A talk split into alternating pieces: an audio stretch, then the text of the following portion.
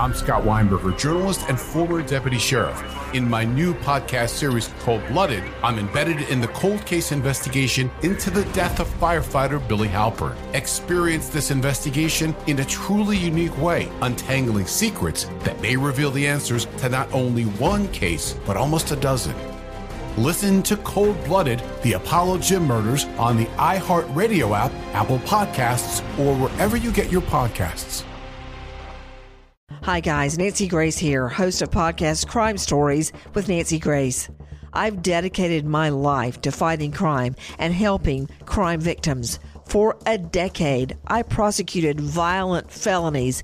Every day is a mission. Every day is a chance to stop crime and keep one more person safe. Listen to Crime Stories with Nancy Grace on the iHeartRadio app, Apple Podcasts, or wherever you get your podcast. I am the ferryman. In the shadows of the afterlife, the ferryman of souls guides America's most influential spirits to their eternal rest. Where are you taking me? Are you death? This road is not on any map. How much for a ticket? All I ask for in payment is a tale. I don't know who got to Kennedy first. And the devastation those first bombs caused. I've never been to hell, but I know intimately the hymns of the damned.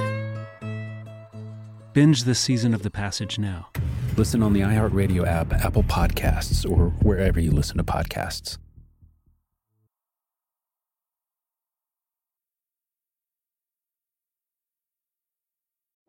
In the recent history of documentary filmmaking, one scene stands out above all the hot mic bathroom confession of Robert Durst in The Jinx. Now, the person responsible for that moment, Sareb Kaufman, stepson of the victim, friend of the murderer, star of the documentary, for the first time ever, shares why he believes you're watching the furthest thing from the truth on this exclusive episode of Murder Homes. Listen to Murder Homes on the iHeartRadio app, Apple Podcasts, or wherever you get your podcasts. Hitler No, part that's two. not how that's done. That's Sophie, not how that's Sophie, done. Sophie, we did it. I always promise we do it again. That's our. That's everyone's favorite intro. Is There it when I is. just That's not my atonally shouted intro. Hitler. I do not Well, enjoy that at t- all. we're talking about Hitler today.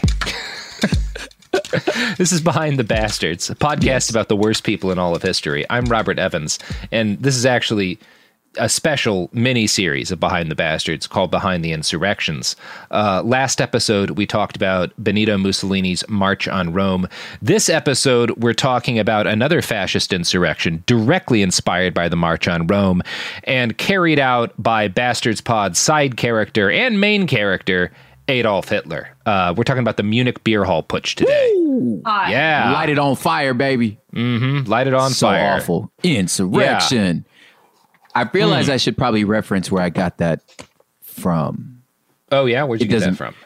It's okay. So Common, the actor, Uh huh. I'm gonna call him the actor. I'm finishing. That is an interesting Common choice. Sense, the rapper. Okay. Okay. And okay. yes, and it, one could argue of the top 10 list of greatest rap albums of all time, Common may hold two of those slots. One of which is an album called Resurrection, and that's where I got that from. Was he because he's saying resurrection, so I was just saying insurrection. Deep cut, unnecessary piece of information, but you can pull that out next time somebody try to judge you about your pop culture stuff. Beautiful. Thank you. I'm more excited about the fact that he was common sense and then he got into Hollywood and decided to drop the sense, Yeah. which no, you know what, completely I know, right? You know what happened? there was a uh, there was a band out here in LA, like a local band, who sued him, whose name That's- was Common Sense, and they were like a, almost like a 311 Sublime, like white boy reggae band, Incredible. And they sued him for the name. They were like, "We were Common Sense first. and I mean, I feel like I feel like you can't copyright the word or name common sense. yes, but but they won, so he was like, "All right, whatever, Common," and then became a, a list celebrity. Anyway, I was going to say, speaking of people who won, we Yes. should talk about Hitler, um, at least for a while, but not in this particular story, although No. eventually. at least The Munich at this moment Putsch. when when Yeah. this particular story ends, It's not the end of the story. yeah, yeah, yeah, yeah. This particular story ends Yeah. with Nazi defeat, but the broader story of the Nazis is more complicated than that. Yeah. So. I think we're going to start here by talking about the city of Munich, uh, because generally when people talk Nazis, they wind up kind of focusing on Berlin. Um, Yeah. But Munich is where the National Socialist Germans uh, Workers' Party, the NSDAP, the Nazis, that's where they came from. That's the birthplace of the Nazi movement, is Munich. And if you look a little bit into Munich's history, it makes sense. Um, Munich is a city in the German state of Bavaria, um, and Bavaria is historically the most conservative part of Germany. It's kind of like Texas, uh, in that even after German unification in 1870, Bavarians tended to see themselves as different and other from like the rest of Germany, right? Like we're German, sure, but we're more Bavarian, right? Like it's it's this this the attitude that you do kind of see like Texans have a bit of this, right? Like where we're our own thing. So that's always big in Bavaria and there's this kind of like traditionalism. They have their own monarchy that's separate from the Kaiser, right? Yeah. Like the Kaiser's in charge of Bavaria still, but they also have their own king. Um, and there's a lot of Bavarians who aren't super into the idea of being part of Germany, right? Because they Okay. they they're more Bavarian than anything. Yeah. Now, Adolf Hitler, who was again an Austrian, so he's not really a German uh, by the consideration of a lot of Germans, he moves to Munich in 1913, mainly because he was getting drafted to go join the Austrian army, and he Yeah. didn't want to join the Austrian army. So he's a draft dodger, and he moves to Munich to avoid serving his time in the military. Um, and, and just based on what happens, less this is less because Hitler was Hitler was not scared of being in the military. He didn't Yeah. like Austria. He thought it was Yeah. like racially polluted. Yeah. Um, and so he moved to Munich because it was more in line with his right wing sensibilities. Um, so he rented a cheap room and he made a poverty level income in Munich, painting pictures of like famous buildings in town because it's a beautiful city and selling them to tourists. And this was like a, a, a whole industry in, Yeah. in Munich. A bunch of, of little artists would paint pictures of local buildings and sell them as like keepsakes to tourists. Hitler was kind of unique among these artists because while most of them would actually go out to where those buildings were with like an easel and paint the buildings and then sell their pictures and stuff, Hitler would buy cheap postcards of those buildings and paint alone in his room, where he spent most of his time reading fringe political tracts and, one presumes, masturbating furiously. We have to assume. Yeah, yes. just unbelievable. yeah, yeah. Yeah, he he was. I mean, he was a pretty right wing guy, but yeah, he's he's pounding it in in his little office, um, and painting from postcards. Um, and he's not a very good artist, No, which no, is Why'd you One of the call key- his office little? because he lived in like a tiny little uh, it really room that he was was little. renting from a lady. He he was he was, was very poor. true. His office So- was little. Yeah, when I Hitler. like, I thought we were just putting him down for no reason. But No, no, no. It was objectively little. He was extremely poor. So when Hitler Yeah. moved to Munich, he had just finished being like a homeless person in in Vienna. Like he'd lived in like a men's home and stuff for like people who couldn't afford um, to stay off the street and whatnot. So he had just gotten out of like a really dire financial situation. Um, and actually, part of why he was in a dire financial situation is he inherited money from his mom, but then his sister needed it for her kids, and so he gave up his inheritance to her. Um, which you know, kind of is evidence that, like everyone who turns out terrible, there was a period of time in which Hitler might not have wound up being Hitler. Yeah. Um, so anyway, important to keep in mind. So Hitler's living in Munich. He's painting shitty paintings, tugging it all the time, um, and reading a bunch of like reactionary right wing zines, like poorly mimeographed newsletters about the dangers of the Jews. That's like a huge thing Hitler's doing in this yeah, period. Some things never change, man. Yeah. Yeah, it's like it's like he's like hanging out on the the day's equivalent of 8chan, which is Yeah, like yeah, these yeah. tracts that are being passed out in the Uh-huh. street. So when World War One kicks off, uh, and you know in this period, right, the Archduke's assassinated, as we talked about last time. But Mm-hmm. in the run up to World War One, Benito Mussolini's furiously trying to get his country, Italy, involved in the war. Um, Germany goes to war with the world, um, and Yeah. Hitler immediately joins up and becomes an infantryman. Mm-hmm. Uh, and he's almost immediately thrown into one of the most horrifying battles in not just like the whole war, but like ever. It's known colloquially as the slaughter of the innocents Yeah. because the Germans sent tens of thousands of basically children to die to like uh, Allied machine guns. A horrible battle. Yeah. Um, now, at the same time as Hitler's watching his friends get mowed down in the trenches, uh, Hermann Goering, who would become his future second in command, is becoming one of the first fighter pilots in history. Goering flew with Manfred von Richthofen, uh, the Red Baron's flying circus. He took command of the squadron after Richthofen got killed in 1918, and he got something. He shot down like 29 planes. Like he's an extremely good fighter pilot, Yeah. and is like a dad da- becomes like a dashing national hero. Now. Another big Nazi you might know, Heinrich Himmler, uh, was too young to serve during World War One. He came from that awkward generation where you were too young to fight in the First World War, and he would have been too old to fight in the Second. And so his entire youth was spent like idolizing these soldiers going off to die in France, who he was Yeah. unable to join. Now, another fella who went to war in 1914 was Ernst Pöhner. Now, Pöhner was a middle-aged. I know it's a rough name. Oof. Yeah. You you got to give the guy some credit guy. for it's a Yeah. real cross to bear. So Pöhner grew up, uh, or Pöhner was like a middle-aged, conservative, educated Bavarian, pretty right-wing guy when the war starts, and he was commissioned as an infantry officer and eventually rose to regimental command. Now, despite being a Bavarian to his soul and thus being kind of like separate from the rest of Germans, fighting in the war gives him this sense of like unity with the rest of Germany, and he, he starts to feel like a member of this like this unified nation for the first time in his life. And in fact, all of Bavaria was brought closer in step to the rest of Germany as a result of the war. The region industrialized rapidly to provide armaments, and as the German state devoted itself increasingly to becoming an engine of arms production, um, Bavaria becomes like a big part of that, particularly Nuremberg, um, or not Nuremberg. I think, uh, yeah, I think it might have been. It was, it was Nuremberg. I'm, I'm not great on all the other German cities, but like Bavaria Yeah. starts industrializing heavily. And their, and their um, military was like Incre- just the best in the world. incredibly good. Yeah, like yeah, like like Germany objectively amazing. Yeah, goes up against the entire rest of the world in World War One and comes pretty close to winning. They like, almo- yeah, like, they almost like it's not like World War Yeah, Two yeah. where after a while, Yeah, like they're almost they almost pulled it they off. They almost won. Yeah, Yeah. Um, so the Kaiser's propaganda had forbidden. So like, and, and that, that's actually part of the problem is that right up until the end of the war, Germany could win it. It's not, again not like World War II, where after 1943 everyone can see the writing on the wall. Yeah. Up until like late 1918, Germany could pull that shit off. Yeah. Um, and this is co- sort of compounded in the minds of German people who see their soldiers winning by the Kaiser's propaganda. Yeah. Because the Kaiser had forbidden journalists from reporting on the dire situation in the West. Um, so, number one, Germany's in a pretty good position most of the war. They knock Romania and Russia out of the fight. So they beat like two powers, including Yeah. Russia, which is like a fifth of the world's landmass. yeah, which They is co- yeah. unheard of at the time. Yeah. Yeah, They conquer Ukraine, um, like get it in a treaty basically, Mm-hmm. and they spend most of the war within spitting distance of Paris.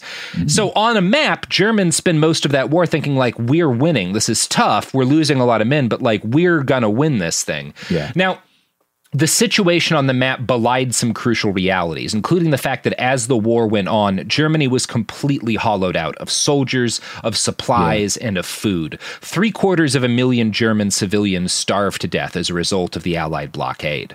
Um, by the time Germany surrenders in the winter of 1918, its army is on the very brink of collapse. Yeah. The generals who are in charge at the end, a guy named Eric Ludendorff, who you might remember from the Wonder Woman movie. yes, He's the bad guy in Wonder Woman, um, but was a real dude. Yeah. Um, and Paul von Hindenburg, who was his his co-general, were not the ones to accept failure gracefully, right? Like Yeah. both of them had some victories to their name. Both of them made some major strategic errors at the end that were a big factor in German defeat.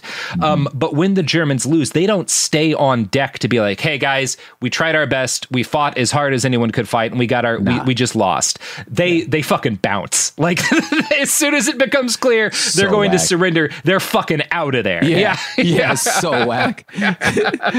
Go. Yeah. Yeah. and they they hand over responsibility for negotiating Germany's surrender because the Kaiser also bounces. Like Yeah. that motherfucker's off to Belgium on a train. like, So um, much, dude. so all of the people who'd gotten Germany into war and had like pushed the war the whole time leave and put the responsibility for negotiating the surrender on the social democrat dominated Reichstag. So mm-hmm. Germany overnight is a social democracy and also the liberals who had been most a lot of them anti-war up to that Yeah. point now have to deal with negotiating Germany's Yeah. surrender. Meanwhile, the guys who were responsible for losing the war start concocting a narrative that the left had stabbed the German army in the back. Yeah. Um, and Yeah. that's why they lost. And when I say the left, I also mean the Jews, because that's what they mean, right? Like they they're mean, not, yeah. yeah. The left, and it's the same when people talk about cultural Marxism today, right? Uh-huh. The term back then was Judeo Bolshevism, but it's the same idea, right? Yeah. So, the first days and weeks after Germany's defeat, there were just a bunch of revolutions all throughout these different cities in Germany, and a lot of them were left wing. Bavaria was not spared in this wave of unrest. As you said, there was a strong, while Bavaria is very conservative, and Munich in particular, there's a very vibrant left wing. Yeah. And several days before Germany signs the armistice on November 11th, on like November 7th, this huge crowd assembles in Munich, and they force the Bavarian king to leave his throne. Now, the guy who orchestrated this was a dude named Kurt Eisner, and he's the head of the Bavarian Social Democratic Party. And his hmm. goal was to, you know, what he did. He wanted to kick out the king and establish a Bavarian republic. Yeah. Now, that worked for a little while. The unfortunately Eisner, the coalition that Eisner used to kind of kick the king out and establish a republic, was only united in their desire to bring an end to the war and get rid of the king. And once hmm. that war ended and the king was gone, they didn't agree on anything else because it was a coalition of like the far left, but also a lot of like center left people Yeah. and even centrists who were just like, this World War One thing doesn't seem to be working out for anybody. Kind of sucks for all of us kind of sucks for all of us. Yeah. And when that ends, a lot of these centrists are like, well, we don't really agree with the left on anything else. You know, and, and there's this huge desire to we've got the king out, the war is gone. Let's go back to business as usual. Let's go back to the way things were before the war. I think people Americans can understand. Yeah, we get it. Yeah. yeah, yeah, yeah, yeah. I just want to go back to brunch, Yeah. man. Yeah, I want to Yeah. go back to brunch. And a lot of these centrists wanted to go back to the center right and the center left arguing because both Mm-hmm. the extreme right and the extreme left had been empowered by the war and the economic collapse that came with it. And these these folks in the middle were scared by that. So this is Um, before like Proust and like the new like the new democracy or the new like uh constitution they write. Like this is before this all is that, right? This is before the Weimar Constitution. Yeah, the Weimar. this That's is- what I'm talking about. The Weimar Constitution. Yeah. okay. I- I- Eisner over Eisner leads his sort of revolution like five days before Germany surrenders. Okay. Um, so this is contemporary. Like the Weimar Constitution starts being written during like Oh, the okay, period word. where a lot Uh-huh. of this is happening. But this starts before. This starts while the Kaiser's still on the throne. okay. right? Cool. Okay. Um, I'm fairly sure while the Kaiser's still on the throne. It starts before the official German surrender. Okay. So things, you know, the center right uh, decide or the center left decides like we don't really want to work with Eisner. Eisner's support dissolves, and he kind of winds up unable to govern because he doesn't really have a lot of people backing him. Um, there's new elections uh, in January of 1919, and this kind of center left dominates as opposed to Eisner's far left. So on the morning of February 21st, 1919, Kurt Eisner starts walking to the Landtag, the Landtag, which is like their, you know, kind of their Congress sort of thing, Yeah. to resign his position as head of the local government. Now, while he's on his way, this German noble, Count Anton Arco Valley, which is a fucking badass name. Wow. Um, Arco yeah. Valley? Arco Valley. It's like he's like a Spider-Man victim, right? Yeah. Or, or Yeah, a villain. yeah, Yeah. Um, he's a he's a rich Bavarian nobleman. So Arco Valley like comes up and shoots him dead, uh, Eisner. Hmm. Um, so because he's you know Arco Valley's a monarchist and a and a far right kind of guy, and he's Uh-huh. he wants to murder this left wing dude, even though the guy's about to leave power willingly. So one of Eisner's Eisner does have some very loyal followers, and one of them responds to Eisner being killed by gunning down another politician. And for reasons unknown to history, this like leftist supporter of Eisner, instead of going after one of Arco Valley's allies, picks a moderate liberal, um, a guy named Erhard Auer, um, and shoots him. Now, Auer survives, and Auer at the time is kind of the head of the Social Democrats in Munich. So he's like he's like a, kind of the Joe Biden, right? Like he's like yeah. a moderate liberal, Like vanilla, Um, yeah. Uh, and this leftist shoots him instead of one of Arco Valley's allies for again reasons that aren't really well known.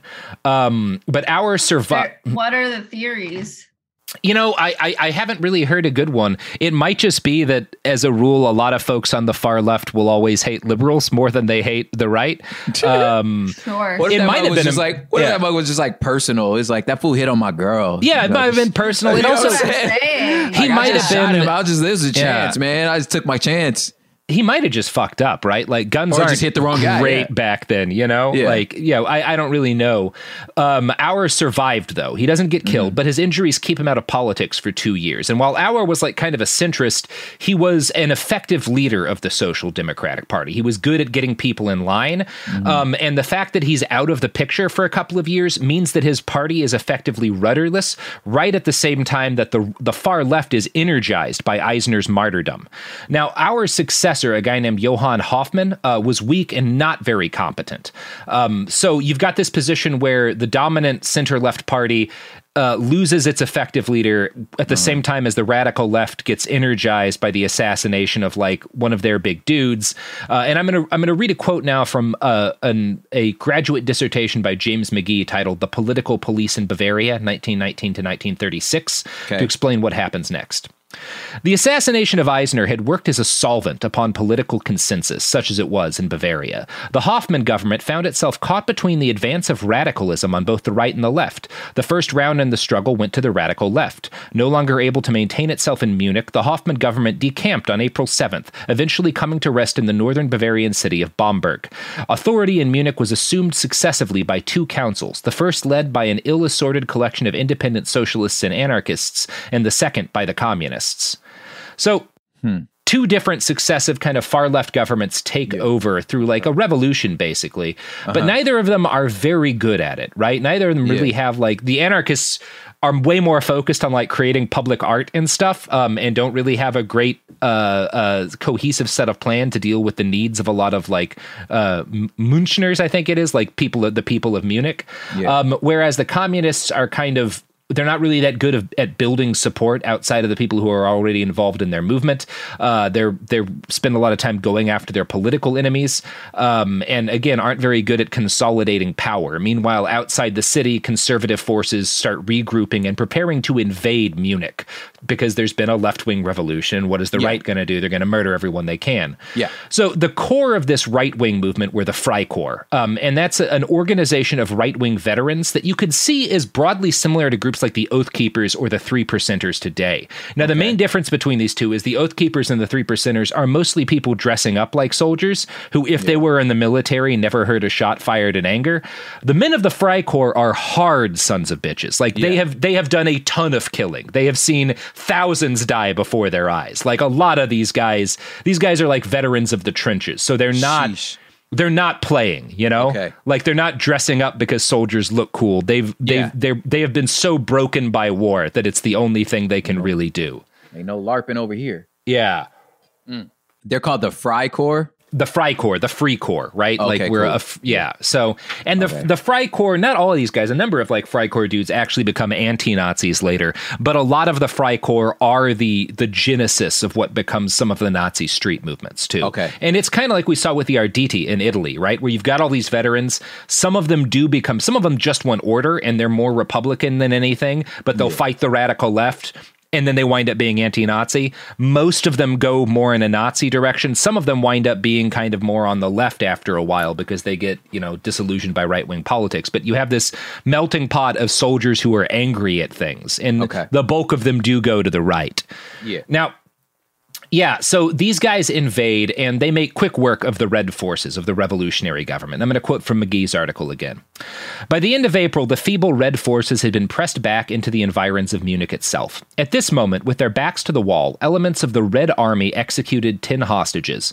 Some of the hostages were members of the right radical Thule Society. Others appeared to have been selected almost at random. None of the 10, however, had done anything to earn so terrible a retribution. With, run, with one gratuitous act, the leftist defenders of Munich had opened the floodgates of violence. The aroused white forces poured into the city on May 1st, bent upon the eradication of the Bavarian Soviet Republic and its supporters, in the most literal sense imaginable. The hardened Free Corps and army troops coursed through the streets of the city, shooting anyone they, who appeared even remotely suspicious. The orgy of execution did not stop until May 7th, when it was discovered that the white forces had mistakenly murdered a group of 21 Catholic schoolboys.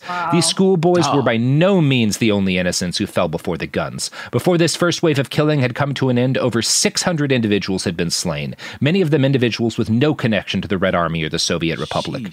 The revolution, which had begun so peacefully six months before, had ended in a bloodbath. Order had returned to Bavaria.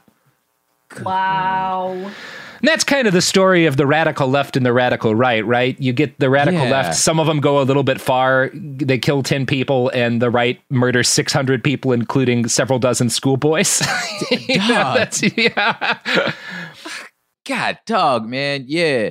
I, I, I hearing about this, just this time in the world, and being a, you know, albeit a African American male, but the reality is I live in America, you know, that like in this in this era that like the type of violence these people endured all the time, you know, and Yeah. instability. Like it's just we really can't get our brain around that. Six hundred kids, No. dog. Yeah, and, and you know, it was 600 people at least Oh, 20 yeah. like they murder a whole school of catholic children you know, they killed 21 dog. kids in like one you know famous leftists the catholic school yeah, right, yeah. um i mean to be actually if we're being honest like one of the in germany the anti-fascists were a mix of anarchists communists social democrats and catholics a lot of very traditional conservative catholics were anti-fascists Yeah. because they were against the nazis right and they, Yeah. they still believed some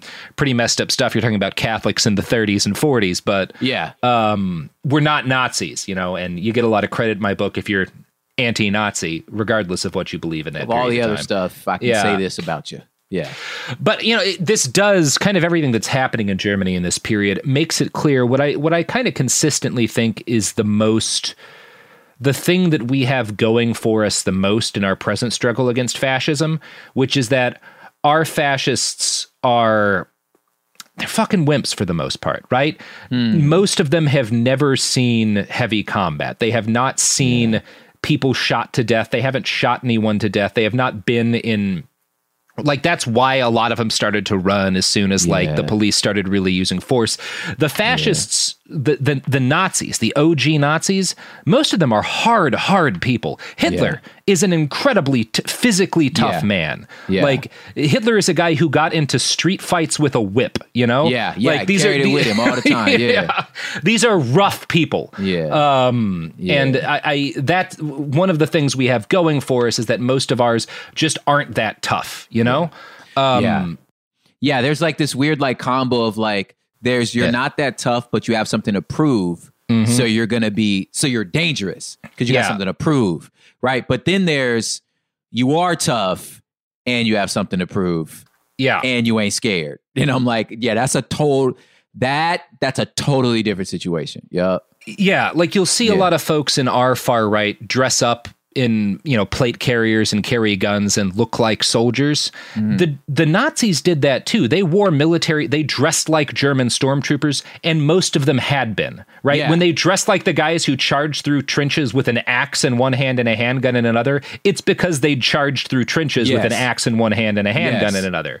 You know, yes. Yeah, And I know you've seen that look, bro. It's a tangent, but like the as much as you've traveled as any war zones you've been in, Yeah. And then even here, like you can see it in a person's eyes to where Yeah. you're like, oh yeah, you'll cut me. You will Yeah. cut my throat. Uh, you're not. yeah.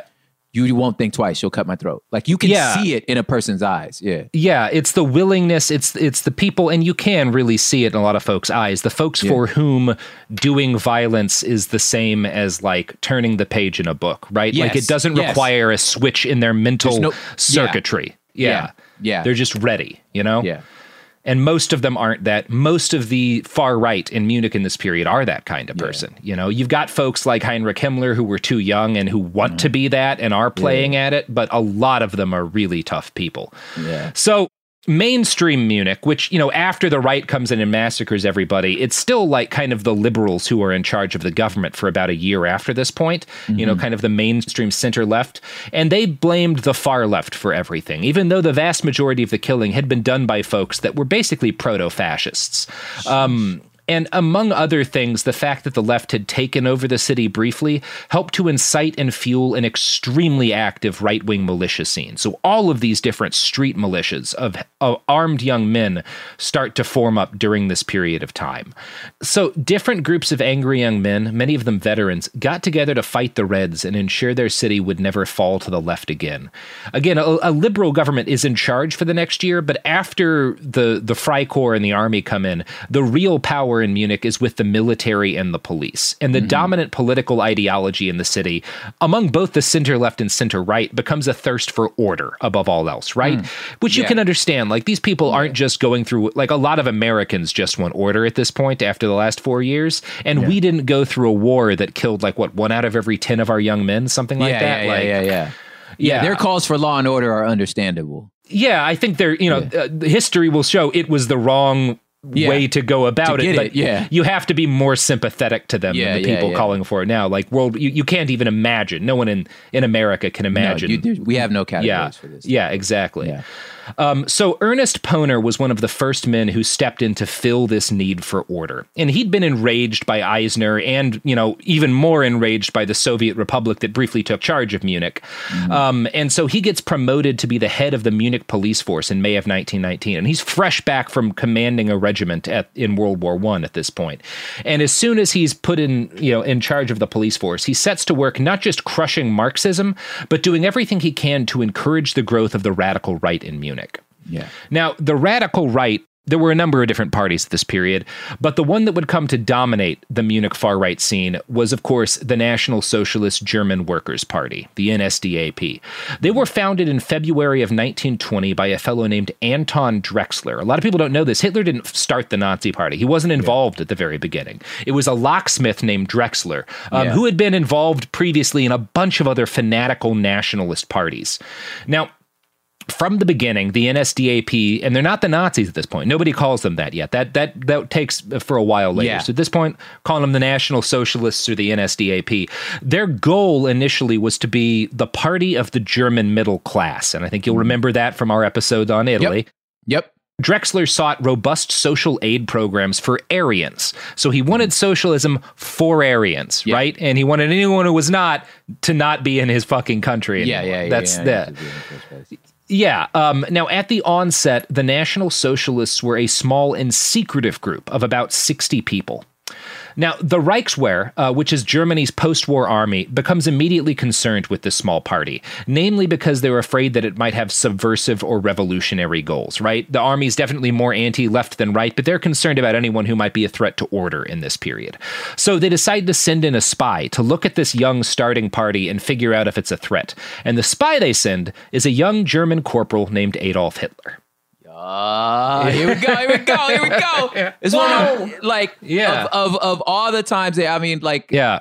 of so there's so much of world history that fascinates me, but this moment, this Mm-hmm. time, this time, the the the in between wars, Mm-hmm. this time is so interesting to me. Um, yeah. Is it so But- interesting that we should take an ad break for suspense? Yeah. You know who won't send Hitler in yeah. to infiltrate a radical political party and then become its head? Uh, our sponsors? They will not. Our sponsors have never ordered Adolf Hitler to infiltrate a right wing political You can say that for a fact. I'm absolutely certain. yes. I'm a bastard for that transition, by the way. That was a great transition. Mm-hmm. The evidence keeps pouring in. At this point, the facts are undeniable. It's an open and shut case. Monopoly Go is the most fun you can have in a mobile game.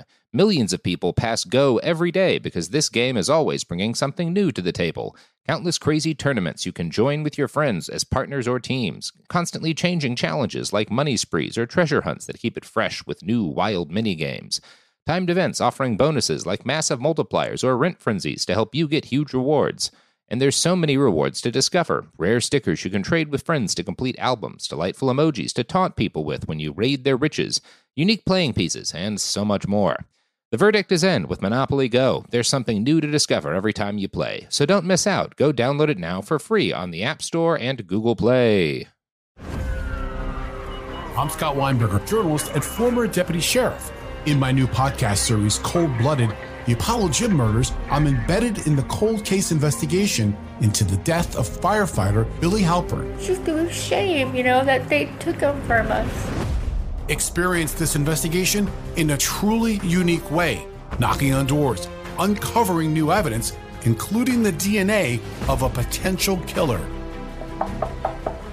Uh, my name is Danny Smith. I'm a detective uh, with Miramar Police Department. This is Scott Weinberger. We're actually reopening an old case, and your name came up. Untangling secrets that may reveal the answers to not only one murder, but almost a dozen. I thought they were going to kill me, so I kept my mouth shut and I didn't say anything. All these years, I didn't say anything. Listen to Cold Blooded, The Apollo Gym Murders on the iHeartRadio app, Apple Podcasts, or wherever you get your podcasts. Are you ready to fight back against crime? Hi, guys. Nancy Grace here, host of podcast Crime Stories with Nancy Grace. I've dedicated my life to fighting crime and helping crime victims. For a decade, I prosecuted violent felonies, personally investigating, prosecuting, and covering literally thousands of cases. It's so easy to think it will never happen to me or my family, but that is simply not true. Every day on Crime Stories with Nancy Grace, we shine a light on unsolved homicides, heat up cold cases, and help find missing people, especially children. We speak with family members, investigators, CSI, reporters, and experts in every field. Every day is a mission. Every day is a chance to stop crime and keep one more person safe. Listen to Crime Stories with Nancy Grace on the iHeartRadio app Apple Podcasts, or wherever you get your podcast. Bring a little optimism into your life with The Bright Side, a new kind of daily podcast from Hello Sunshine, hosted by me, Danielle Robay. And me, Simone Boyce. Every weekday, we're bringing you conversations about culture, the latest trends, inspiration, and so much more. Thank you for taking the light, and you're going to shine it all over the world, and it makes me really happy. I never imagined that I would get the chance to carry this honor and help be a part of this legacy. Listen to The Bright Side on America's number one podcast network, iHeart. Open your free iHeart app and search The Bright Side.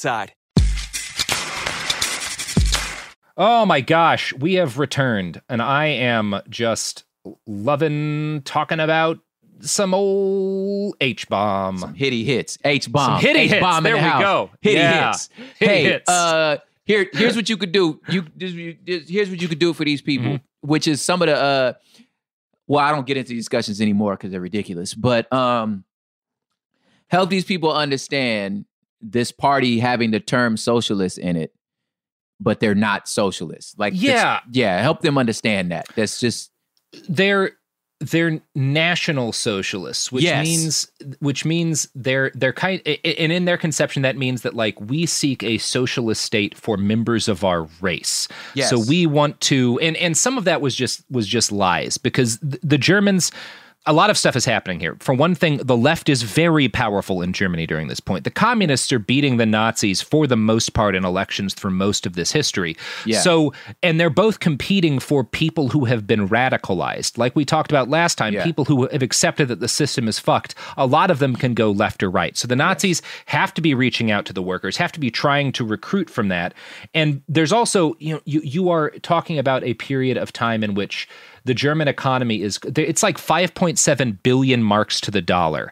Like Yeah. Germany is a nation of trillionaires who can't afford food. Yeah. So Wow. you have to be able to speak to these people and promise them some sort of aid. And that was a big part and and the way basically the left is like everybody deserves to be taken care of. We need to take money away from these. We need to nationalize industries. Yeah. We need to nationalize corporations. We need to give the means of production to workers. The Germans are basically like, we need to take money away from the Jews and businesses away from the Jews and give it to because of- Aryans, right? Because of them. Yeah. Yeah. Yeah. Um, the idea of like accepting the fact that like you lost this war. Yeah. I feel like that's what's so it, that this is part of what's interesting to me about this season to uh, this time in history because it's like y- you couldn't get your brain around the fact that y'all just lost. Yeah. Like it just you lost you you drained your economy on a war that you shouldn't have been in in the first place. Again, nothing that sounds similar to this country today. Exactly. Yeah, none of Yeah, this. no. Yeah. You just, hey, bro, you take it on the chin. You lost. You know what I'm saying? Let's figure this out. Were you looking for like, whoa, we just lost because of them? Like, bro, you. Anyway, yeah. None of this is familiar.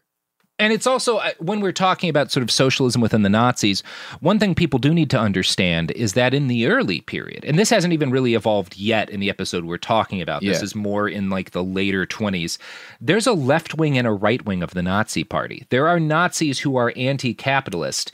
The, Mm-hmm. the Night of Long Knives is the right wing of the Nazi party, which is the dominant chunk of the party, murdering all of those people. Yes. Which is not to say that the left wing of the Nazi party weren't a bunch of hideous racist monsters. They Yeah. were. Of course. Um, they just believed slightly different things and were then murdered, right? Yeah. Like that's Yeah. that's what the Night of Long Knives was Yeah. was a purging of Yeah. the kind of more socialist elements within the Nazi party that they Mm-hmm. needed to kind of get into power and get enough workers behind them that they could, you know, um, take the streets.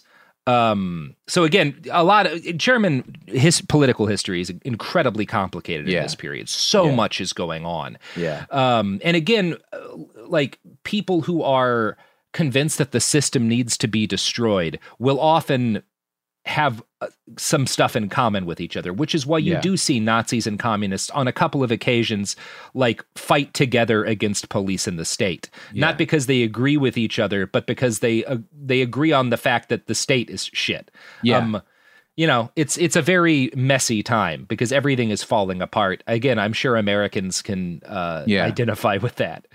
Um, so yeah, this uh, Hitler's you know commanding officer sends him to infiltrate this far right group and learn if it's like a threat to the German government, which I think you have to count as like one of the worst decisions ever made.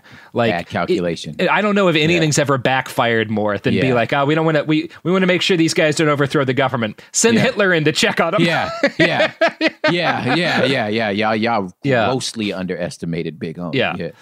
So Hitler at the time was an angry uh, young man still suffering from his war injuries. He'd been pretty badly messed up at the front, and he had been at the front for about four straight years. So he's he's riddled with PTSD and Yeah. physically injured, and he's adrift in a nation on the verge of collapse. The economy is in free fall. People don't have jobs, and Hitler's kind of one of the reasons he does this is he's desperate to not get kicked out of the military. Most soldiers are released from the military after the war. He hangs on to his job for a while, and this is how. And he needs the fucking money, right? Yeah. So he takes this gig, he goes in and shows up at a, a meeting or two of the Nazi party, and he finds himself kind of enthralled by the group's discussions.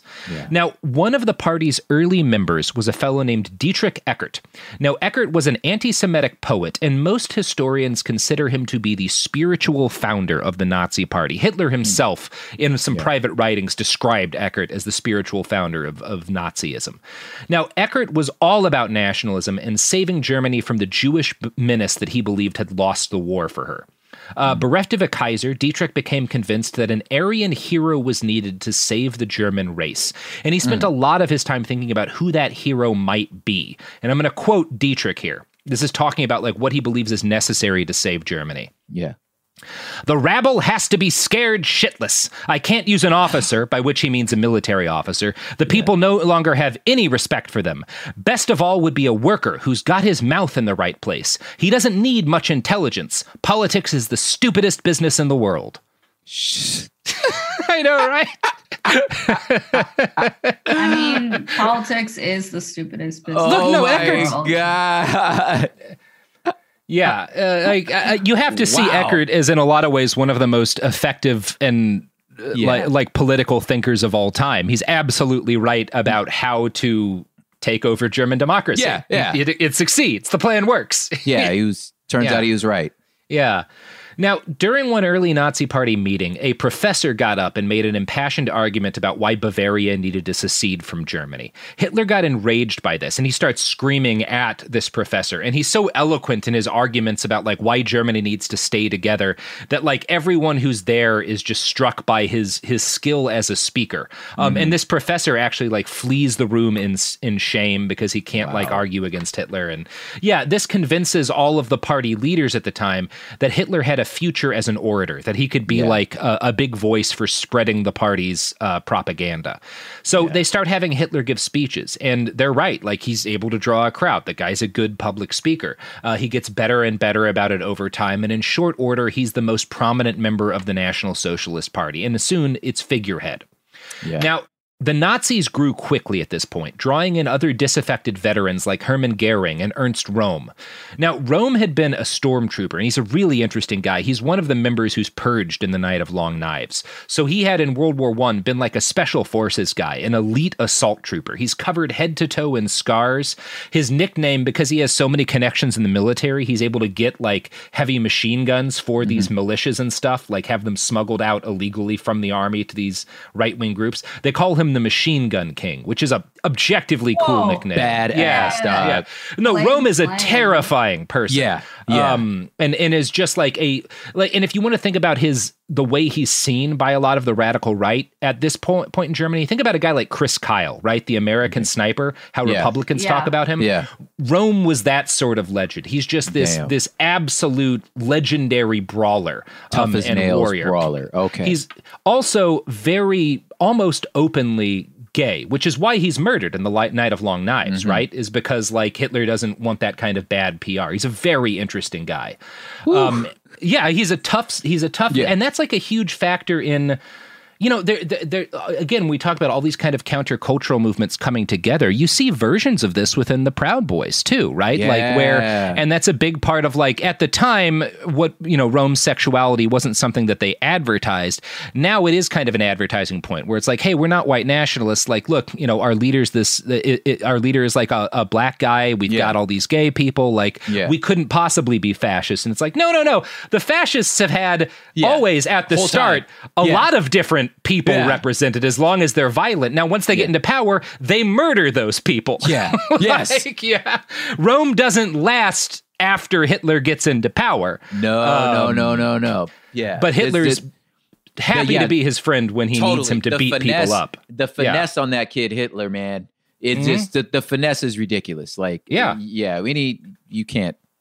It, So- the finesse is ridiculous. Anyway. Hitler starts attracting these war heroes because Goering is also Hermann Goering's like a fighter ace, and he's very Mm-hmm. handsome as a young man. Like everyone knows, like the obese heroin addicted Goering Yeah. that like you know gets caricatured. Uh-huh. When he's a young man, he's this like very handsome, prominent look. Like he looks like a movie star, Yeah. and he's a legendary fighter pilot.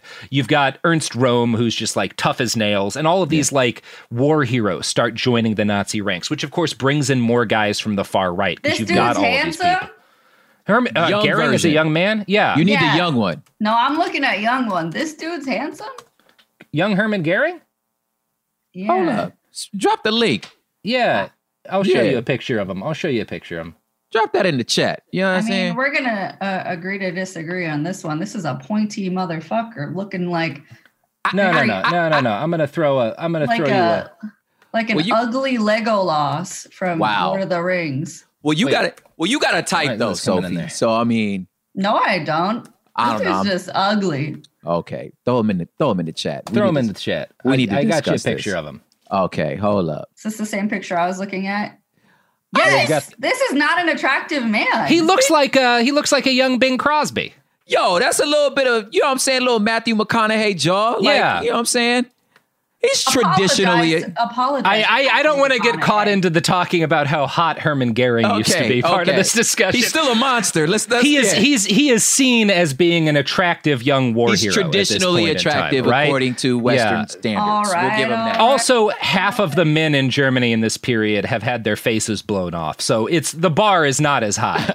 Um, There's like rickets shit Yeah. happening. Yeah, no, it's, but- it's a no for me, dog. Okay. Okay. Well, good. You Sophie does victim. not think Hermann Goering is hot. Well, well, well that's a On the T-shirt record, right there. On the motherfucking record. We need a we need a uh, You know what? We're gonna, we need to take Let's a get two toe. sets of T-shirts out. Team Hermann Goering was fuckable, and Team Hermann Goering wasn't fuckable.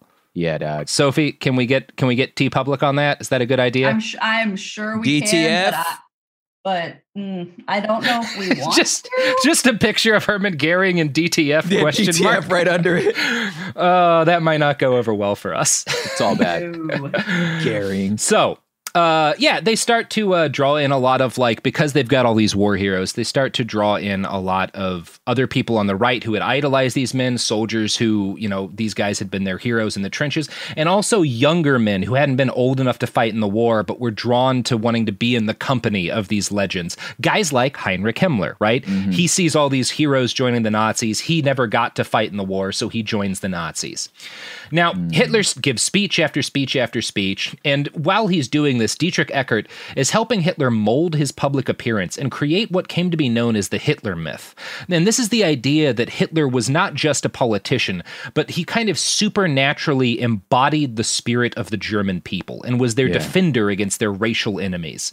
Eckart is the architect of this idea, which is the core of like what became becomes like the Führer principle, like the, Yeah. the center of Nazism. Yeah. Now, one of Eckart's main points was that a new German revolution was necessary. The 1918 revolution, he felt, which is like the socialist revolution that takes over Munich, had failed because it was soulless and Jewish.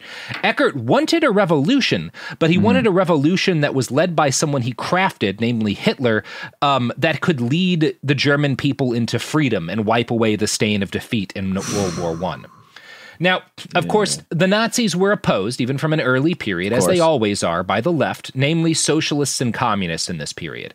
And this is before the birth of German anti-fascism as a as a movement. There are people fighting fascism, but like the idea of like Antifa, as we know it, like comes out of Germany a, like a decade later than this Yeah. or so. Um, that hasn't really evolved yet. And it, there, it, anti-fascism in Germany in this period is at a more primitive level than it is in, say, Italy, right? Um, so there are, but they are still f- opposing the Nazis, and there are frequent fights at Nazi party rallies. Communists and socialists will show up at beer halls where Nazis are meeting and like try to beat the shit out of these guys, and the Nazis will do the same thing at left wing gatherings. All everything, Yeah. every political thing in Munich happens at a beer hall, and you do have to assume that everyone but Hitler is wasted at pretty much all the time. Yeah. Hitler's not much of a drinker. Everybody else is just fucking. Man, how come like as as unstable as the world is like at this time, man, you know, I wonder if we would have much more people Mm-hmm. entering into political discourse if they fought the way that these people fight. Y'all just drinking scrap. Like could you Mm-hmm. imagine that that like our part I know our parliament in the 1700s was like this, you know what I'm saying? Yeah. 1800s, we used to actually scrap, you know what I'm saying? But like these dudes like like you you talking it's so funny cuz it's like it's this is hood shit. This sound like gang banging. Like y'all pulling up, it's like, yo, you left this. Yeah, nigga, I'm a left this. What's what's what's you know what I'm saying? It's like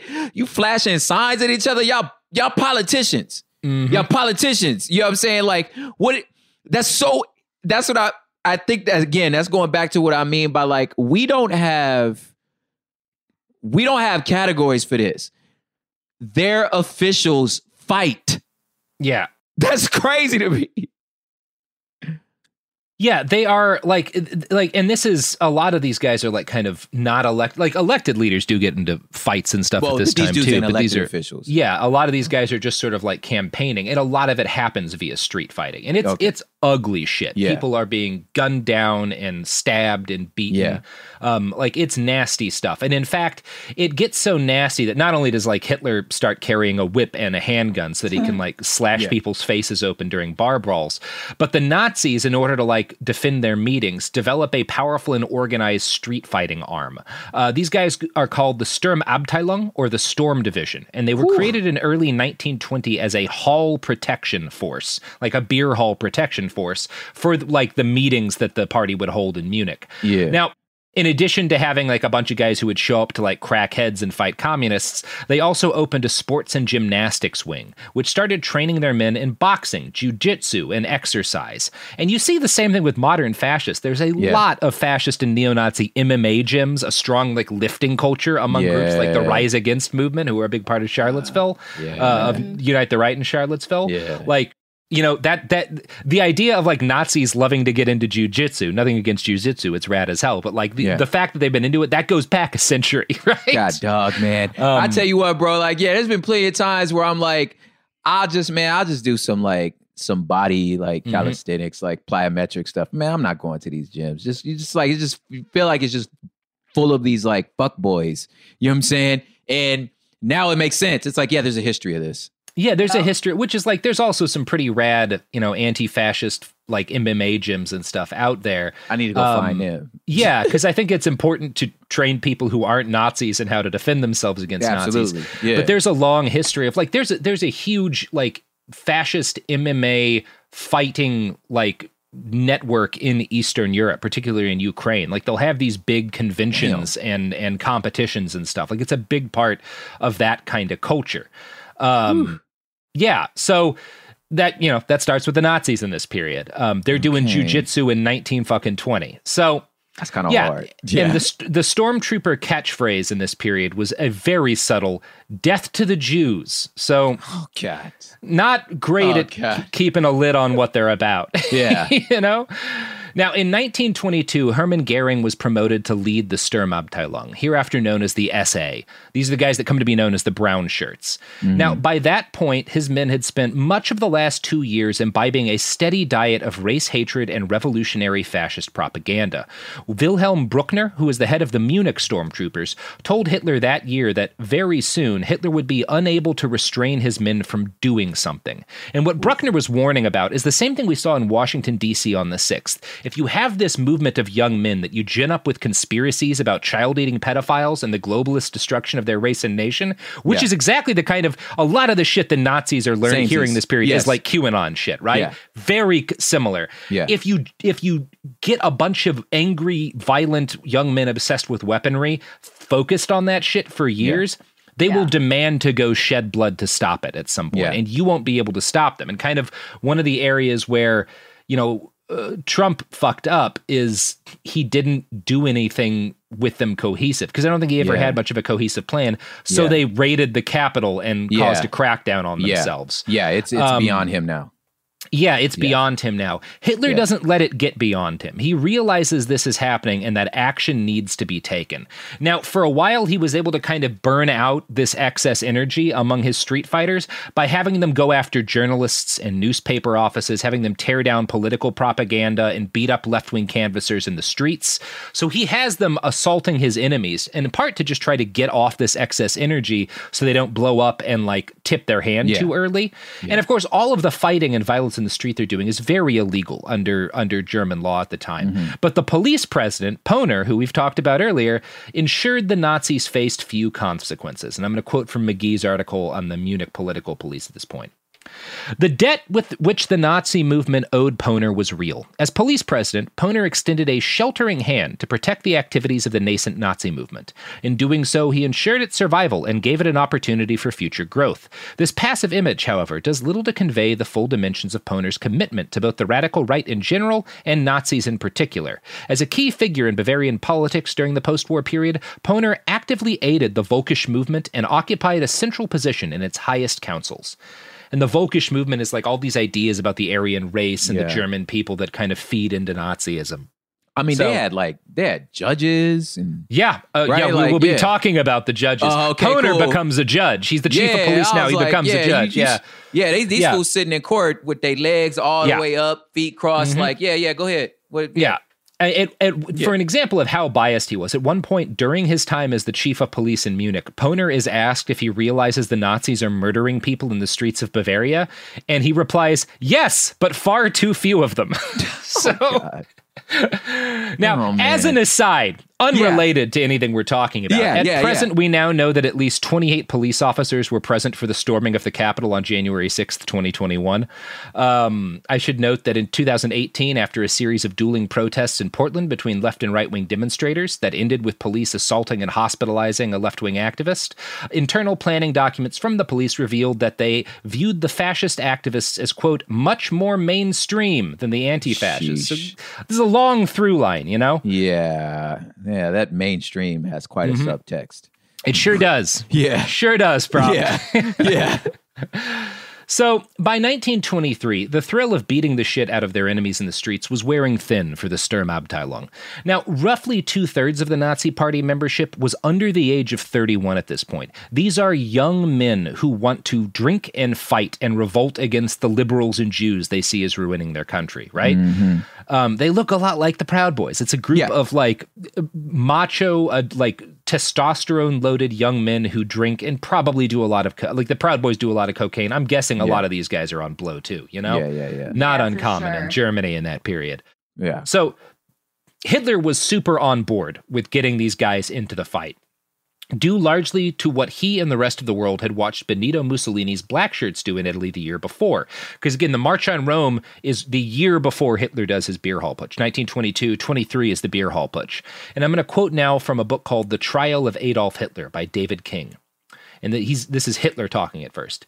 If a German Mussolini is given to Germany, Hitler said to a journalist for London's Daily Mail on the eve of the putsch, people would fall down on their knees and worship him more than Mussolini has ever been worshipped. This journalist was unimpressed. In private, he dismissed Hitler as another hot air merchant, but Hitler had in fact decided to follow in the fascist footsteps and march on Berlin. The original plan had been to strike on Saturday night, November 10th. This was, after all, the weekend, which Hitler believed was the best time for a revolution. Authorities would be away from their desks, police would be reduced to a minimal staff, and the lighter traffic would not impede on the movement of his trucks and troops. So, Hitler becomes convinced after seeing Mussolini that, like, not only did Mussolini have some great ideas, but this will work even better in Germany. Um, Because we Yeah. kind of have more of an authoritarian culture. Italy, when Mussolini took over, had a much longer democratic tradition. yeah, yeah. yeah. Germany, a lot more authoritarianism. He- Hitler's like, if I present myself the way Mussolini did, I'll be even more powerful. People will join me on the road to Berlin and we'll take over the whole country.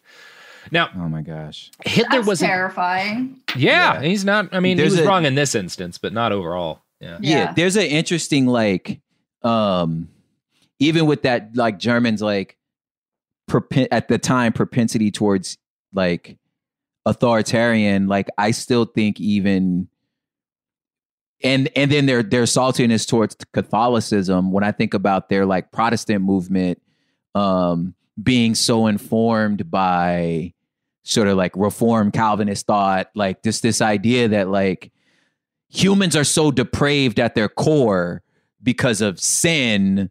You know what I'm saying? Like you can't trust them to make good choices for themselves. So you need a strong man in the same way that Jesus was your strong man.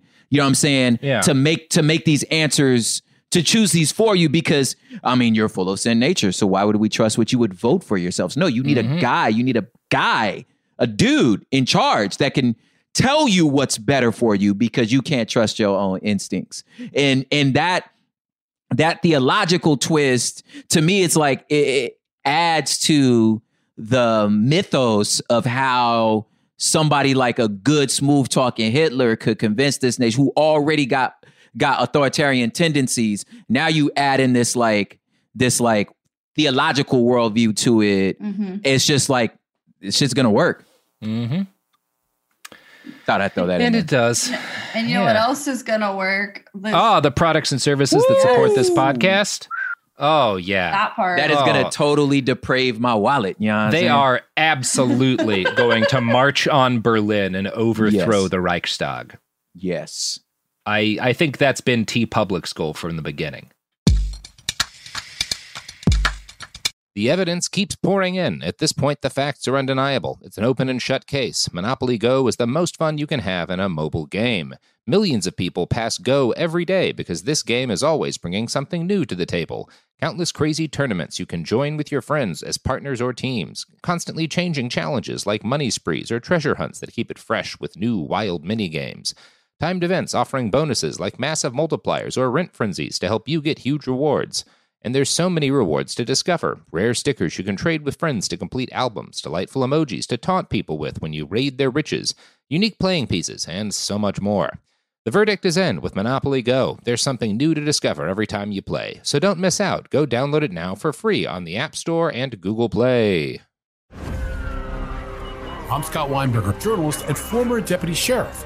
In my new podcast series, Cold Blooded The Apollo Gym Murders, I'm embedded in the cold case investigation into the death of firefighter Billy Halpern. It's just a shame, you know, that they took him from us. Experience this investigation in a truly unique way, knocking on doors, uncovering new evidence, including the DNA of a potential killer. Uh, my name is Danny Smith. I'm a detective uh, with Miramar Police Department. This is Scott Weinberger. We're actually reopening an old case, and your name came up.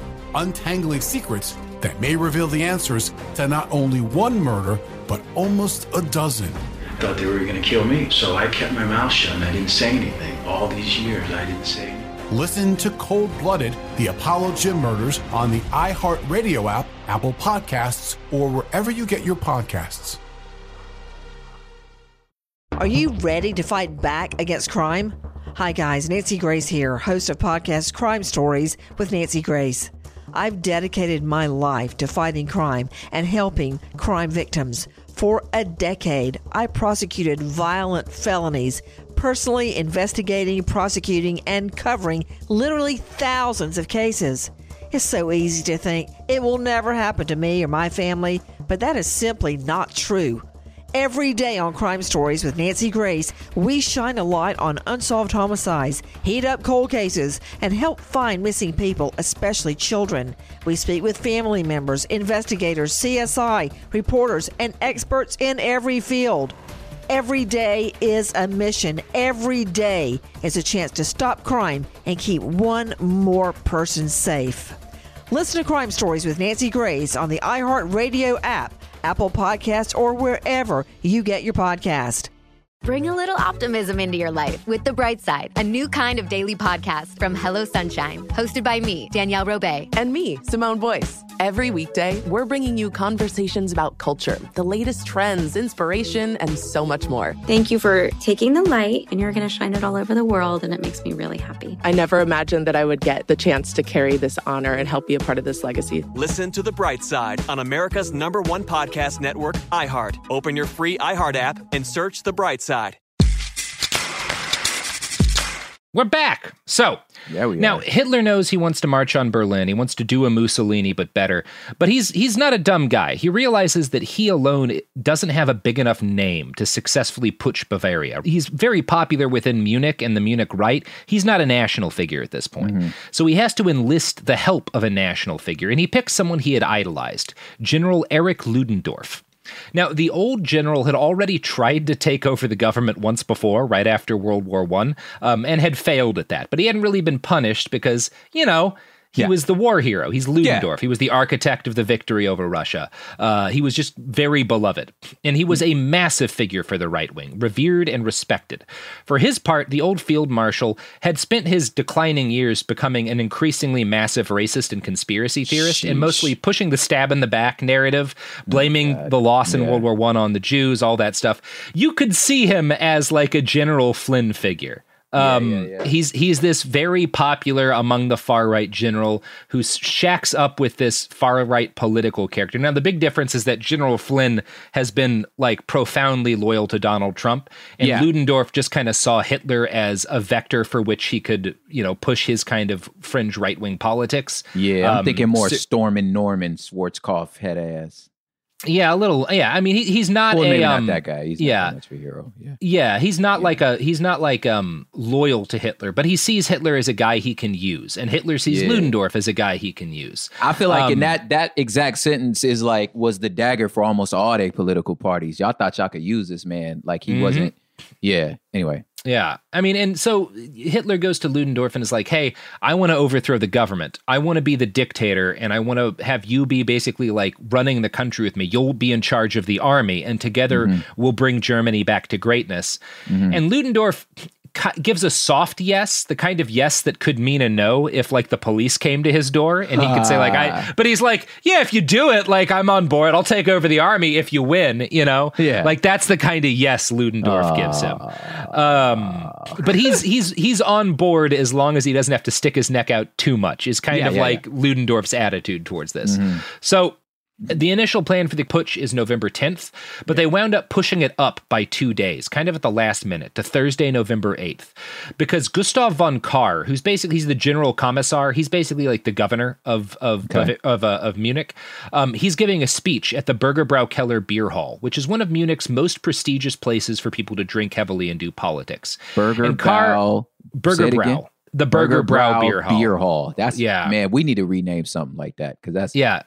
I would love. It's to still around today, I think. Oh, Um, really? Yeah, yeah. So this is where the putsch actually starts. So Kahr is in charge in in Munich, and he is he he's been brought to power in what some would call a military coup.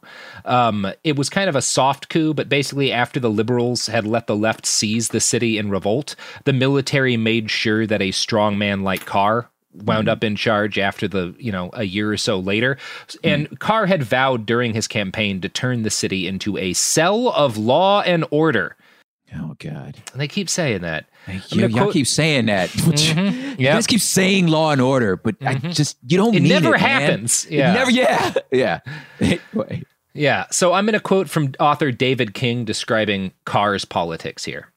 He welcomed right wing extremists to settle in the region, and many of them, in turn, joined the paramilitary societies emerging in the aftermath of the War and Revolution. Kahr also organized many of these bands into a loose coalition called the Einwohnerwehren, or Citizens Militia, that would soon surpass 300,000 men. Kahr would use this volunteer home guard in everything from law enforcement to border patrol. They were necessary, he said, like a fire brigade. So. Kahr builds this citizens militia, basically a private army of himself hmm. for him, his own to crack down on the left. And Germany at this point is forbidden from having much of a real military. They're capped at about 100,000 soldiers in the Reichswehr. Um, and this is a part of the Treaty of Versailles. And France realizes that Kahr is raising up thousands and thousands of private soldiers. And they complain that he's building a new German army and he's forced to disband his militia. Um, now, this pisses off the far right, the fact that Kahr caves and cancels his militia and tells his guys to go home. Um, and a lot of them consider him like the fascist equivalent of a RINO at this point, you know, or a Republican in name only. Like they're like, ah, Kahr's not really on the right. Look at what he he got cooked by the French. Yeah, yeah, yeah, yeah. yeah. Punk ass. Um, Yeah. but he's still very popular with the center right, and he's Mm-hmm. seen as something of like a um uh, a, a resistance hero um, among like the the center right. So he's you know he's not like popular on the fringe right, but he's popular on the middle right. So in October, uh, no, another thing that's happening at this period of time is in August of 1923, Gustav Stresemann is elected Chancellor of Germany, um, and right before he comes to power, the Germans had begged the Allies for a moratorium on reparations payments because the German economy is collapsing in this period. and They just can't afford it. The French had refused to put in a moratorium on payments, and then in order to get money out of Germany that Germany wasn't sending, they invaded and occupied the Ruhr, which is Germany's industrial heartland. So Germany defaults on their payments uh, after, like, you know, before they invade the Ruhr, and like the fact that the French invade pisses off all of Germany, and particularly Yeah. the German right wing. Yeah, So- is this this again? Yeah, like little little little human in this story here is like, yeah. So you guys a new chancellor because they had to write a whole new constitution. They Yeah. wrote a whole new constitution, got a new chancellor. They got to pay back all the shit they destroyed for this war. They already feel salty about that. Like, damn, I got to I gotta clean it. I gotta pay for all this. You know what I'm saying? And then they like literally we're broke. Like, god damn it, we're broke. You know what I'm saying? So then, and then for France to be like, oh, you gonna give me my money? And they're like, what Yeah. money? What Yeah, money? we don't have anything. what money? We don't have it. Yeah. Yeah. Yeah. We starved to death on turnips last winter. Like we have nothing. like you, you saw Yeah. it. We lost. Damn, man, we lost, and now we got like we ain't got it. Yeah, and, and this this a lot of the anger at the Treaty of Versailles, Yeah. the way the French are behaving, gets pushed onto the German liberals, um, Yeah. who like f- because they're internationalists, kind of like.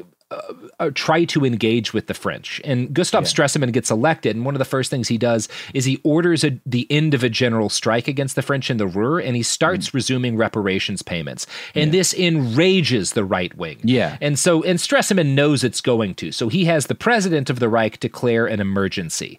The Bavarian government gets pissed by this because they hate Stresemann. They're all very conservative. He's a liberal. And they're like, basically, this guy's been cucked by the French. And they Yeah. declare, Bavaria declares its own state of emergency.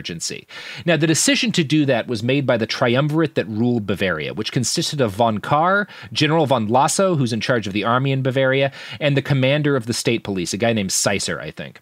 Now, this triumvirate had publicly refused a number of orders from Berlin uh, as a show of protest and as red meat to their right wing base. So basically, it's like a state in the United States refusing orders from the federal government Yeah. because it's against what their political base wants. Oh, there we go. Um.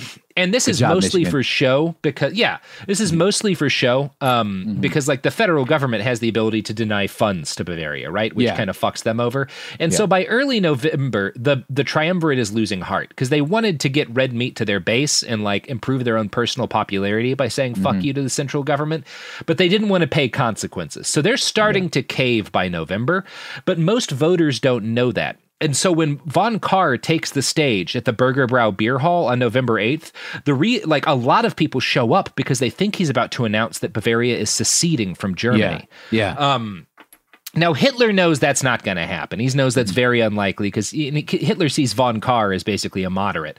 But he mm. also knows that a huge crowd, including all of the people running Bavaria, are going to be in the beer hall that night, which makes it a great place to occupy with armed men if you're going to do Yes. a putsch. If Yes. you're putching, you know, that's where you- you want to put. This where you push the put. Yeah. You know this saying? is the beer hall, the Burger Brow Beer Hall is the equivalent of the Capitol on January 6th here. It's Yeah. like where all these elected leaders are. If you want to Yeah. actually capture these people, this is where you do it. Um, so he gets together his stormtrooper leaders and his key advisors, and they work with their police insider, who's a fellow named Frick, because a lot of cops are Nazis. Yeah. Um, I'm not even going to put like a timeline on that. A lot of Yeah, cops are like, Nazis. let- Yeah. let's, let's, let's let that one settle Yeah. for a little Yeah. bit. Okay, cool. Yeah. So Frick, this cop, ensures that the police presence outside the beer hall is minimal. Like the, all of the guys running Bavaria are there, but they don't have very many cops protecting Oh. them, and that's by design to make it easier for the Oh. stormtroopers. Yeah. So Hitler sets. Yeah, I know another thing that has never Yeah. happened again. Yeah. Ah. So Hitler's other lackeys, the guys who aren't like fighters, get set to the organizing propaganda. One man was Mm-hmm. set was like put to the job of organizing the distribution of posters and newspapers announcing the Nazi overthrow of the government. Uh, Hitler's half American friend, a guy named Ernst uh, Hanfstaengl, better known as Putzi, who's like a Harvard graduate, um, was in charge of making sure the foreign press was there without knowing Uh-huh. why they were there. Because Putzi's a, a charmer. He's a he's a like a, an aristocrat guy. He's good at talking to people. He's good Yeah. at talking to like American media. So like the New York Times has a guy there on this night. Now Hitler and his entourage show up at the beer hall uh, that night, like as thousands of people are gathered up outside to get in to watch von Kahr speak. And Hitler's immediately gets out of his, I think it's a Mercedes, and he's immediately greeted by a crowd of three thousand people outside the hall because Hitler is very popular in with the Mm-hmm. right in Munich. So he gets mobbed by this crowd who wanted to know if like he knew what von Kahr was going to speak about. Is you know, are we going to secede? What's happening? And Hitler's like, I'm just a guest. I'm here like the rest of you. And he goes inside to get a beer. And he doesn't get a beer because he wants to drink it. Hitler's not really a drinker. not Every a now and then, Yeah. he'll he'll like down like um some champagne or something. He's not much of a drinker. He has the beer because Goering has warned him like, "Hey, we're going to try to overthrow the government. We don't want people to realize we're onto something early. If you're sitting in a beer hall in Munich with a beer, no one will suspect that you're planning to break the law because it's Munich." Yeah. Um so Hitler gets a beer and he's like kind of nursing it. Um, and Kahr takes the podium. Now, Kahr's speech is boring and pointless and a big bummer to everybody. He just starts like he's not seceding. He starts a standard harangue about the evils of Marxism, about how Mhm. Munich was going to fight the contagion and quintessential evil of socialism. Pretty normal right wing stuff. Yeah. Um, and Hitler is reported to have asked his men during Kahr's speech, Does anyone understand what he's talking about? Like, what the fuck is this guy doing up there? Um, started trolling him. Yeah. Savage. So while Yeah. this is going on, while you know Hitler and his kind of inner circle are watching Kahr speak, and this beer hall's got thousands of people in it, Hitler's stormtroopers are assembling nearby. Now, a 26 year old cigar dealer named Josef was the quartermaster, and so he basically like as the troops assemble, he starts handing out rifles and machine guns and grenades to several dozen of the Nazi Party's best fighters, the men of hmm. Stoßtrupp Hitler or the Hitler Assault Squad. now, these guys wore a gray military uniform with a silver death's head badge on their caps. The Stoßtrupp would wind up evolving into the Schutzstaffel, which is the infamous SS, right? Like that's Mhm. the the guys who, among other things, man the concentration camps. Yeah. At this point, they're Hitler's street fighters. Um, and are responsible for protecting him and stuff. And these are the guys he's going to use to be the um, the armed fist of his putsch. Now, before the putsch, Hitler had given his fighters a few suggestions for how to behave. He had told them, "Cruelty impresses," and "Don't leave a fight unless you're being carried out dead." God, Um, dog. so th- these You are his orders. Green light. Yeah, look, you the only yeah, the only way you leave is in a bag. Mm-hmm. Dog. Yeah, these guys are fucking. Um, you know, they, they- he's a gangster. Yeah, this is a gangster regime. A lot Yeah. of people at the time, actually, like a lot of American newspapermen in the 20s and 30s, will say this about the Nazis. These people are fucking gangsters. They're just gangsters. Yeah. yeah. Now, a little before 8:30 p.m., a hundred stormtroopers swarmed the premises of the Burger Brow and entered the beer hall, shouting "Heil Hitler" and waving guns. Hermann Goering, who led the assault team, told the police officers outside that the government was being overthrown. The dozen or so hmm. cops there were easily overpowered. Goering and his men secured the building, and as he entered, he called for quiet. Now, everybody's drunk at this point, so they Yeah. don't get quiet, so he has to shoot into the roof with his handgun. Then he, like, basically hands things over to Hitler, who pulls off his trench coat to reveal a black suit with two iron crosses pinned to his lapel. And I'm going to quote next from a write up by Douglas O. Linder. He jumped up on a table, pulled out a pistol, and fired two shots into the ceiling. This is the second guy who's fired into the ceiling that night. It keeps happening. It happens Yeah, yeah, several yeah, more yeah. times. We're drinking, guys. Yeah. and fired two shots into the ceiling. Silence, he yelled. Then Hitler and several supporters pushed their way to the front of the room and confronted Speaker Kahr at the podium. Stormtroopers pointed a machine gun at the crowd. Many who were in the audience later said that they suspected they were about to witness an assassination. Hitler shouted to the crowd, The National Revolution has begun! 600 armed men are occupying this hall. No one may leave. The governments of Bavaria and in Berlin have been overthrown. Army barracks and police headquarters are now under the control of this party. None of this was true, but Hitler hoped and expected that it would be soon enough. Hitler then told Kahr and two other important political leaders, General von Lossow and Colonel von Seisser, that they should join him in a side room for a conversation about Bavaria's future. After the men leave, Goering told the crowd, You all have your beer. Keep drinking. You have nothing to worry about. it's going to be fine. It's just a putsch. Chill out, guys. Hey, you're Have good. you're some good, more you're good. beer. Nobody has to die, man. Keep drinking. Just know mm-hmm. I'm in charge. That's it. Yeah. You good. Yeah, we're in charge. We're the Nazis. It's fine. It's fine. so Hitler's goal was to convince the triumvirate to back his plan. He wanted Bavaria's army units and police on his side. He doesn't want to fight these guys. His mm-hmm. plan is to do a grander version of what Mussolini had done and start marching with tens, basically all of the right wingers in the military of Bavaria and start marching up to Berlin. And he imagines thousands of people are going to join him on the way. And once they reach Berlin, they're going to overthrow the liberal government easily and Yeah. institute a fascist state run by Hitler and Ludendorff. And of course, for that to happen, they can't get bogged down fighting the Bavarian state, right? Yeah. Now, Seisser, Lossow, and Kahr were all pretty close to being fascists themselves, but these guys are all state loyal, right? They're not revolutionaries. They don't want to overthrow the government. They want the government to change into a more right wing government, but they're not Yeah. like bomb throwers like Hitler is. Um, so they didn't want to follow this weird little Nazi guy in open rebellion against the state. Now, Hitler tried to smooth talk them. He promised them cushy positions in the new regime. Kahr is a monarchist, and Hitler tells him, like, hey, man, I'm going to bring back the king of Bavaria, and you can be his envoy to the government. Isn't that like your dream? Um, it's cool, right? Yeah, cool it'll with be sweet, dude. Yeah. Come on, bro. so uh, they resist. Um, Kahr and, and Lossow and everyone like they're not they're not on board with this. And before very long, Hitler did what Hitlers do, and he starts threatening to murder them at gunpoint. Now Ludendorff, who like when the occupation of the beer hall starts, Ludendorff like some Nazis show up at his house and are like, "Hey, you know that thing you kind of agreed to? We're doing it." And Ludendorff like shows up and is like, "Okay, I guess we'll see if this works." And he's kind of horrified by Hitler's behavior because Ludendorff is a He's like a classic imperial German manners dude, right? There Mm. are ways in which you, tr- especially these people are nobles. Um, Yeah, yeah, yeah, You yeah, don't, yeah. you don't point a gun in their face, right? Yeah, like that's yeah. very gauche, and he's Yeah. he's not. He doesn't like Hitler in a lot of ways because Hitler's a fucking you know a, a kind of a peon to him. Yeah, like Ludendorff's not a commoner. noble. But he's not, you know, he's he's he's gotten acclimatized to being in high society. Yeah. Hitler is very much crude. Um, Damn. And Ludendorff's kind of like uh, horrified by this, but he's in he's still on board with the general plan because he wants Uh-huh. to take over the government and institute a right wing military dictatorship.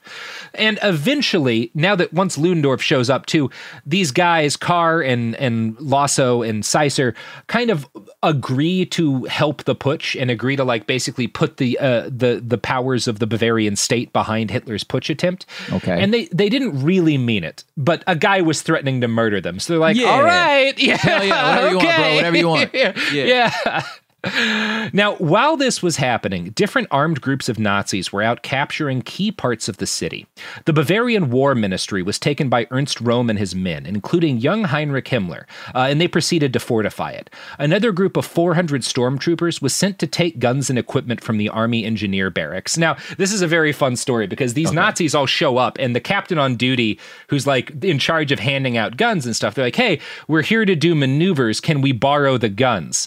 Um, and the captain realizes something is very fishy and is like, you can use the guns, but you can't go on maneuvers outside. You got to show up inside in like the big gymnasium, and then I'll hand you the guns there, and you can do your maneuvers inside.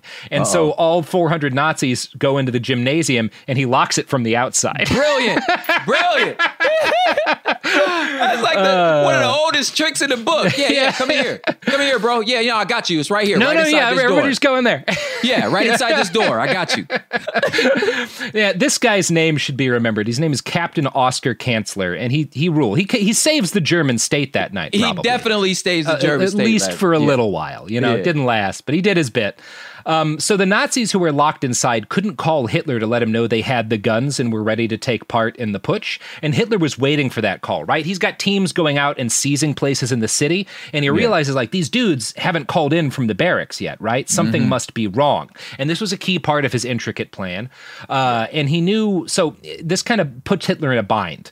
Um, okay. He knew that the triumvirate were not enthusiastic about this plan. And if, mm. if he mm. was going to keep them enthusiastic and like kind of force them to be enthusiastic, his men and were going to have to be in total control of the city, right? If he could if he could really be in charge in Munich, they weren't going to fight him. They'd give the army the orders yeah, to yeah, go yeah, along with it, right? Because they don't want to die. Uh-huh. But he's got to actually be in charge. And making his first critical mistake, Hitler decides it's necessary for him to leave the Burgerbrau beer hall late that night to see what's going on at the engineer barracks, Ooh. and he leaves Ludendorff alone with the triumvirate. Uh oh. This was a bad call. Uh oh. So Hitler and his Nazis know these guys are captives. He knows yeah. that he's holding them against their will. He knows that if they're agreeing, it's they're not really that on board with the idea. Ludendorff again is kind of not being told the entire truth about what's happening. And he thinks these guys are fellow german patriots right? Um, and he also thought they looked tired you know? It's been a long night. And he's like do you guys want to go home and like take a nap or something? And they're like yeah we would like to go home. And he's Actually, like all right bro yeah man. you guys are german officers. I as a german officer know that no german officer would ever lie. Give me your word of honor that you'll come back to help us finish the coup tomorrow yeah, yeah, yeah. We'll be back. What time? We'll be. Yeah, they say, of course we'll come back. Of course, bro. what time? What time? Like ten? Yeah. yeah when, you win a coup? Yeah. we want to put good. This? Yeah, we'll see you in the morning. Yeah. So some of the Nazis, there are Nazis in the room too, and they see Ludendorff doing this, and they're like, dude, they're not going to come back. and Ludendorff gets pissed at them, and he's like, I forbid anyone in this room from doubting the word of a German officer. Yes! How dare you? so Von Lossow, yeah. Look, when I, when I was a kid, uh, you know, the the like the the the clue you was about to get knocked out but robbed by somebody was like, hey, hey, hey, hey, can I borrow your phone right quick? Let me use your phone. and yeah. we you would look and be like, don't get that man your phone. Do mm-hmm. not walk over there and get at me. What are you talking about, man? You just want to borrow my phone. Oh, don't give him your phone. Yeah, and don't give him your phone. What do you you keep walking, bro? Like, hey, hey, man, come on, let me just use it right quick. Mm-hmm. No, man, like so you're like, know, what are you what are you what are you what are you doing? What are you doing? Oh, well, there it is. Now you're now you're sleeping. Mm-hmm. He just put you to sleep and you're barefoot. The guy just stole your shoes. I told mm-hmm. you not to. Yeah. So that, that's yeah. totally funny. Like the other guys in the room saying, yeah, the boss is like, yo, let him go take a nap. And the dudes yeah. are like, hey, I don't think that's a good idea, man. You really think hey. they're gonna come back? Like, I don't think they're gonna come back. hey, boss, maybe you shouldn't let them leave. you kind of see in this why Ludendorff didn't win the war, right? Yeah, yeah, yeah. Like, like I don't think it's a good idea, coach. yeah. Hey, hey, boss, this this might not be the plan. I, so that is where we're going to leave it uh, in part one. Uh, General Ludendorff, the genius of German military Brilliant. tactics, has just let everyone go that he needs in order to make Most his putsch work. Because he's like, man ever. Germans don't lie. German officers don't lie. Um, yeah. I'll bring back coffee. I, I swear to you, yeah. I'm coming back. I'll bring back. Oh coffee. yeah, oh, absolutely, tons of coffee. Yeah. We're gonna we're gonna push the hell out of this state. Yeah, Just dude, give good. me a minute. Yeah, let me get a nap. Um, Prop, you want to plug any pluggables before we roll out and then I do, know, man. Part two? I do. Yeah, you can follow me on all the things Prop Hip Hop. Got a podcast called Hood Politics with Prop that um giving all the good takes. Uh and um I got some t-shirts and music. I got a lot of music rolling out this year, so I can't wait to show y'all that. Prop's merch and, uh, is like the highest quality. Like his I, I, wear his shirts all the time. Yeah, I try to they're so and they're all they're all like they're all like, you know, uh ethically sourced and that thick recyclable thick, material. Soft, yeah. Yeah. Yeah. So that's Yep. me. Highly recommend. And you can find me somewhere on the internet if if you first hold me in your heart, but only then. Only Yeah. if I am with you That can you glorious. find me. All You can follow me on Twitter. I'm Yeah, at Sophie. Y underscore Sophie underscore Y. I was just a happy plug for myself, shamelessly. You oh, should, dude. Hi, Nah. friends. Uh, And uh, yeah, check out Sophie, check out Prop, find me in your heart, and come back on Thursday to hear the thrilling conclusion of uh, Putch, Putch, Tabulous. Putch, there it H-Man. I don't know. I You know what I'm saying? Yeah, Putch, there, there, There you go. There you go. is. There Push you go. it. There you go. Yes. All right. Push it. Bazam! Yes. I'm Scott Weinberger, journalist and former deputy sheriff. In my new podcast series Cold Blooded, I'm embedded in the cold case investigation into the death of firefighter Billy Halpern. Experience this investigation in a truly unique way, untangling secrets that may reveal the answers to not only one case, but almost a dozen. Listen to Cold Blooded, the Apollo Gym Murders on the iHeartRadio app, Apple Podcasts, or wherever you get your podcasts. Hi, guys. Nancy Grace here, host of podcast Crime Stories with Nancy Grace. I've dedicated my life to fighting crime and helping crime victims. For a decade, I prosecuted violent felonies. Every day is a mission. Every day is a chance to stop crime and keep one more person safe. Listen to Crime Stories with Nancy Grace on the iHeartRadio app, Apple Podcasts, or wherever you get your podcast. I am the ferryman. In the shadows of the afterlife, the ferryman of souls guides America's most influential spirits to their eternal rest. Where are you taking me? Are you death? This road is not on any map. How much for a ticket? All I ask for in payment is a tale. I don't know who got to Kennedy first. And the devastation those first bombs caused. I've never been to hell, but I know intimately the hymns of the damned. Binge this season of The Passage now. Listen on the iHeartRadio app, Apple Podcasts, or wherever you listen to podcasts.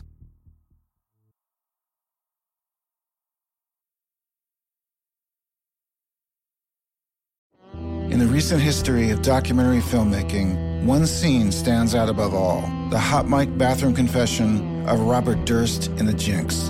Now, the person responsible for that moment, Sareb Kaufman, stepson of the victim, friend of the murderer, star of the documentary, for the first time ever, shares why he believes you're watching the furthest thing from the truth on this exclusive episode of Murder Homes. Listen to Murder Homes on the iHeartRadio app, Apple Podcasts, or wherever you get your podcasts.